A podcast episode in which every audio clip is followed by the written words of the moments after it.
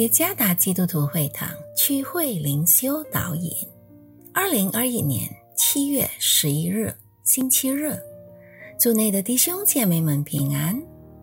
今天的灵修导引，我们将会借着圣经马太福音十一章二十八和二十九节来思想今天的主题：回应基督的呼召。作者。梅沙传道，马太福音十一章二十八节：凡劳苦担重担的人，可以到我这里来，我就使你们得安息。二十九节：我心里柔和谦卑，你们当负我的恶，学我的样式，这样你们心里就必得享安息。作为基督的门徒。我们被呼召跟随耶稣，并效法他。主耶稣说：“凡劳苦担重担的人，可以到我这里来。”然而，这并非到此为止。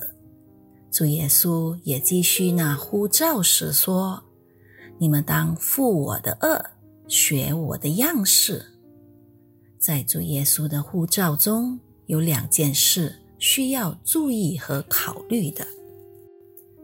第一，主耶稣呼召每一个人来及跟随他，这是作为门徒最基本的，那就是跟随耶稣。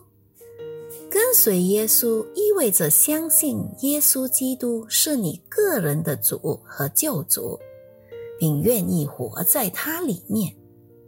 这是一个决定性的个人行动。我们要跟随耶稣，必须自己来决定，不是由别人来决定。该决定也肯定了他将要接受的后果。经上说：“叫一切信他的，不至灭亡，反得永生。”参看约翰福音第三章十六节下。凡已接受耶稣的人，必须住在他里面。参看哥罗西书第二章第六和第七节，因此使他的生活能结果子。约翰福音第十五章第五节。第二，我们被要求背负他的恶，这意味着我们要舍己，完全让基督的真理引导和带领。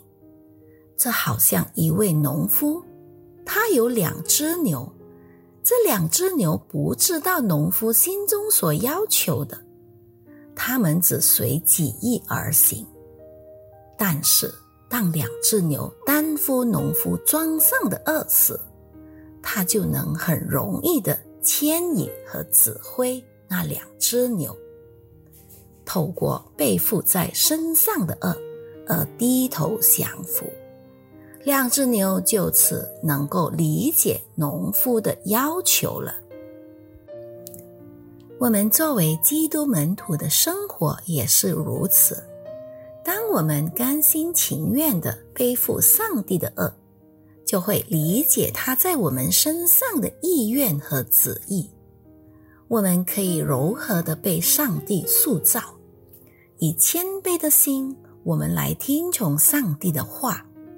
借着背负上帝的恶，我们的工作和侍奉才能够合乎上帝的心意，再也不会随己意妄为。让我们下决心来亲近主耶稣，并更认真的来跟随他，背负起基督的恶和继续向他学习，我们必定经历主里的真正平安。从上帝而来的恶是好的，是有用的和令人愉快的。愿上帝赐福与大家。